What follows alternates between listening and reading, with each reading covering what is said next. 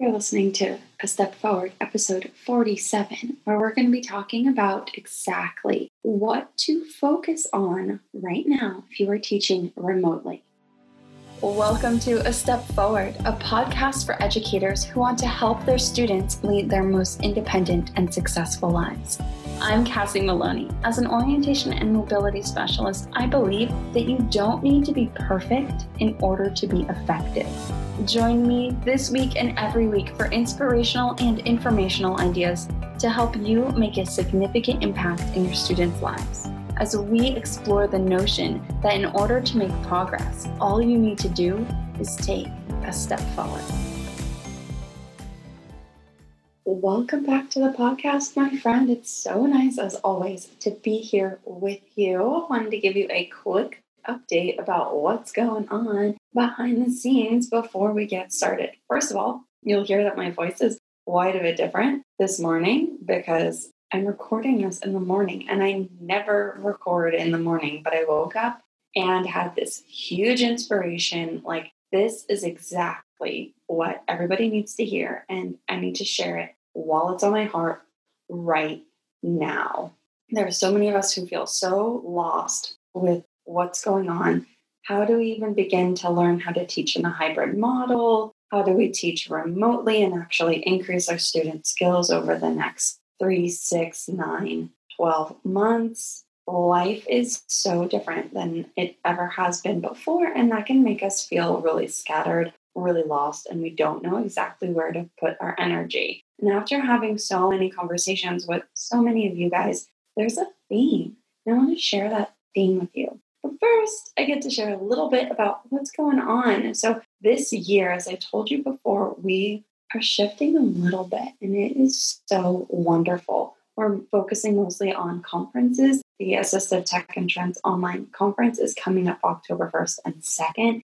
That is going to be a conference for assistive technology specialists and enthusiasts if you have a client or if you are a person with a visual impairment and you want to know how to use assistive technology in order to live their best life, live your best life, it's going to be so mind blowing. At the very end, I'll talk a little bit more about that and what you can expect from the Assistive Tech and Trends online conference. And our International OM online symposium is gearing up, and our planning committee for that is just rocking it out of the park. We're really going international this year. I cannot wait to share more information with you and how we are really increasing the diversity and who is on this platform and who's presenting and what exactly we're sharing with you. We're being very, very intentional to make sure that everybody around the world is represented. And we're really proud of how it is coming along. So if you speak Spanish and if you speak French, know that we're also working on translators for both of those languages so that we can reach more people. And then, of course, clarity is still happening in the background. And that's really the next step. After this podcast, if you're not interested in joining a conference, I encourage you to join Clarity, which will give you 10 lesson plans every single month and the digital materials. I'm going out to film this weekend, and it is so much fun and so great to have that digital bookshelf that you can just pull from when you need it. And then we get together twice a month. So this upcoming weekend, which will have already passed by the time you're listening to this, my good friend Katie Armstrong is coming in as our guest expert, and she specializes in helping young children with multiple impairments. And she's done some really great things in the remote setting. And now she's teaching in person. And you know, teaching in person through a pandemic is much different than teaching in person typically. So we're going to get to hear about that. And on the personal front, my own kiddos are rocking and rolling with their own virtual and homeschool learning. We have hired a part time nanny to help sometimes in the mornings when Connor is in class and Roman, you know, just likes to be a four year old and play or get into trouble. So she's helping them with that while I get to do a little bit more work, and it is working out wonderfully. So, yeah, that's what's going on. Okay, friend, let's get right into this. As I say, right into this, and I just spilled all my guts to you about everything going on behind the scenes. But, you know, let's get into the topic for today. Have you ever wondered why some VI specialists, and that's just what I'm going to call all of us, whether you're an O&M specialist, a TVI, an assistive technology specialist, or maybe even a caregiver, somebody who has a visual impairment. But have you ever wondered why some of us have been able to help increase our students' independence during this time, while most are still stuck in the hamster wheel of overwhelm, and why we continue to feel scattered and their students make minimal progress. After having multiple conversations with multiple people, I've realized that there are three areas to focus on. And it's really just a matter of narrowing your focus, getting really good at these three things. And across the board, when people have told me exactly what they're focusing on and how their students are excelling during this time, these are the three areas that they mention. And sometimes it depends on the teacher. They're focusing more on one and not so much on the others. But overall, you'll notice this overarching scheme of these three key areas to really just hone in on. And the alternative is continuing to frantically try to research, try to ask all of your friends what they are doing, and not necessarily asking them beforehand what success they've had or what they're doing, and ultimately still feeling overwhelmed, still feeling really lost, still not knowing which way to turn and which way to go. When we look at our students' skills, we all know that they're all all the skills are multi-causal. I have not seen one skill that you just like teach it. There are no layers to it. And oftentimes, when we are frantically trying to figure out what to do, we try to pile on so many different things that don't really mesh well together. And it's kind of like if we're baking a cake and we put in the one cup of flour that the ingredient says, but then we look in our fridge and we're like, oh, well, we have a can of corn. So we put a can of corn in the cake. And then we look in our pantry and we see, oh, we have hot sauce. And we put that in our cake. This is actually sounding delicious. The point being, adding a bunch of ingredients that don't lead to a desired result can end up not being what you expected. And as the cake comes out of the oven, let's say you don't add baking soda or eggs, two really important ingredients, but because you were so frantically adding the hot sauce and the corn, what you're going to get is not going to be a chocolate cake. That makes any sense. So, today I'd like you to take this list as a set of ingredients and really look at how you can increase what you're doing in these areas and maybe look at are there areas that I have been feeling scattered that I'm focusing too much attention on these other things and I can create more of a domino effect if I focus on these three specific areas. So, what are those? Well, the first being, and I've talked about this over and over and over and over again, is your connection with the parents or the other team members, specifically parents and caregivers. This one if you have the ability to get in touch with parent or caregiver, I'm going to urge you to do so. And I don't typically get on the soapbox.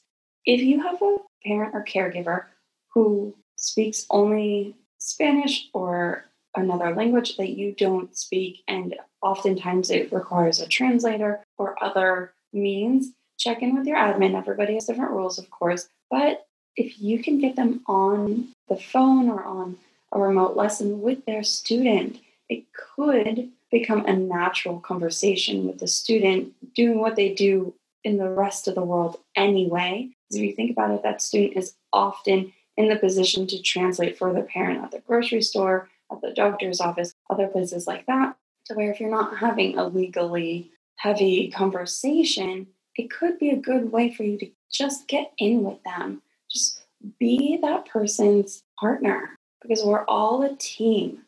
And the parents are really the ones that are going to support you. They're either going to support you or sue you, is what my brain wants to say. Really, they're either going to support you or they're just probably just not going to follow through with what you ask. And in this day and age, in this scenario, that your students are often spending more time with their parents than they are with anybody else. So getting on board with the parents is really going to help. And I know you've heard me talk about that before.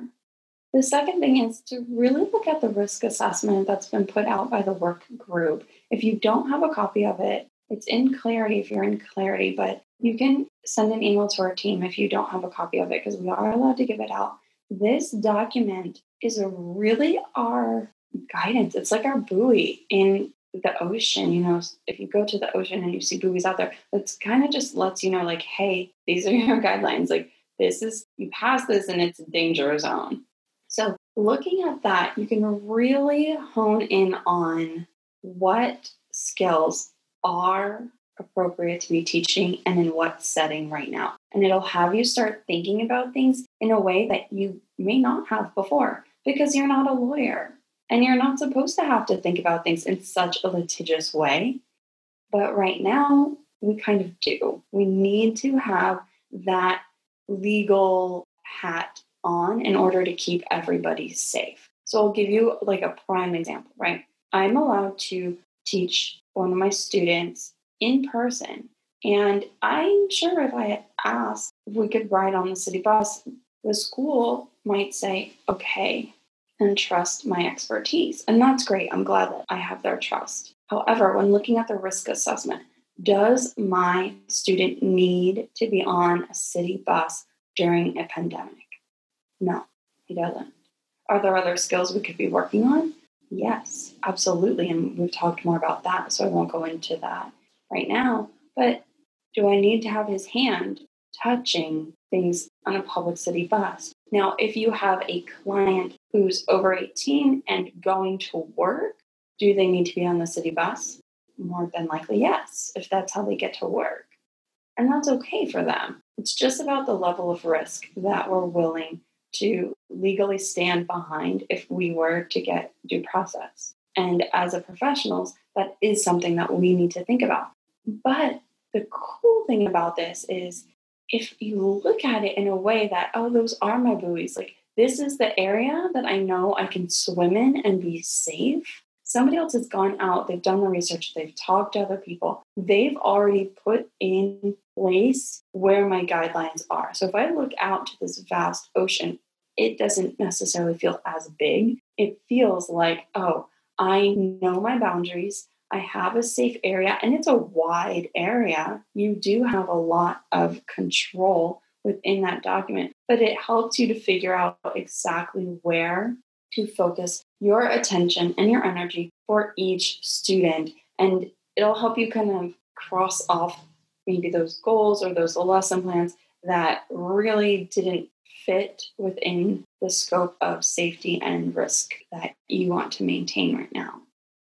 Number three thing to focus on, which might actually be one of the most important when you're teaching remotely, is to know how to help your students access their materials remotely. So many of us are still winging it, and we have to stop. We have to know how to help our students access their PowerPoints, how to get to different things on their computer that we need them to get to. If the parents are around, this is a really great time to say, hey, let's go through and let's try. I'm going to try to remote access the computer, and you can take precautions like recording the meeting and uploading it to wherever your administration wants you to upload it to. Of course, get your admin's approval for doing this in general. But being able to help your students when they are stuck, you go from sitting there looking at your student while they try to search for whatever you want them to find to being able to say, hey, I can see your screen now. This is where you need to go. This is how you need to maneuver. This is how you need to get to whatever it is you're asking them to do. Even if it's something as simple as annotate on your screen, something that you can do in Zoom. If you can't see the student's screen, their screen is going to look different depending upon if they're using a PC, if they're using a Mac, if they're using a phone or a tablet and you want to be able to tell them where the button is. But if you can't get to see their screen, you can't help support them. So my friend Tim actually shared with me how to do that, and it was such a game changer. Now, my student has vision and he's pretty proficient, but he can't read necessarily. And so he needs some support in order to be able to navigate. And by me knowing, okay, right now, you know, I can see what your computer screen looks like. This is where you have to go. And these are the keystrokes I want you to use to get to whatever it is, whether you're playing a game on a PowerPoint or whether you want them to move something around on the screen, you want them to engage and they are having a hard time with it. It's really helpful to be able to access their computer and do uh, remote access or to be able to teach them. But it takes a little bit of knowing assistive technology, really. And honestly, we've all become assistive technology specialists right now. I know that may not be your actual job, but we are all the IT specialist in our class. We have to know how to do these things. Course, your admin can give you support, and I would definitely get in touch with the parents if you are working with a minor, just so that they know exactly what's going on and they approve all that stuff. There are ways that I've seen people be able to record their lessons. Some teachers have to record all of their lessons and upload it somewhere so that the administration always has access to be able to know exactly what happened. You know, it's just kind of like having security cameras in the schools. Security cameras in the schools are not uncommon, just like recording on Zoom or your video conference platform. That's not necessarily uncommon anymore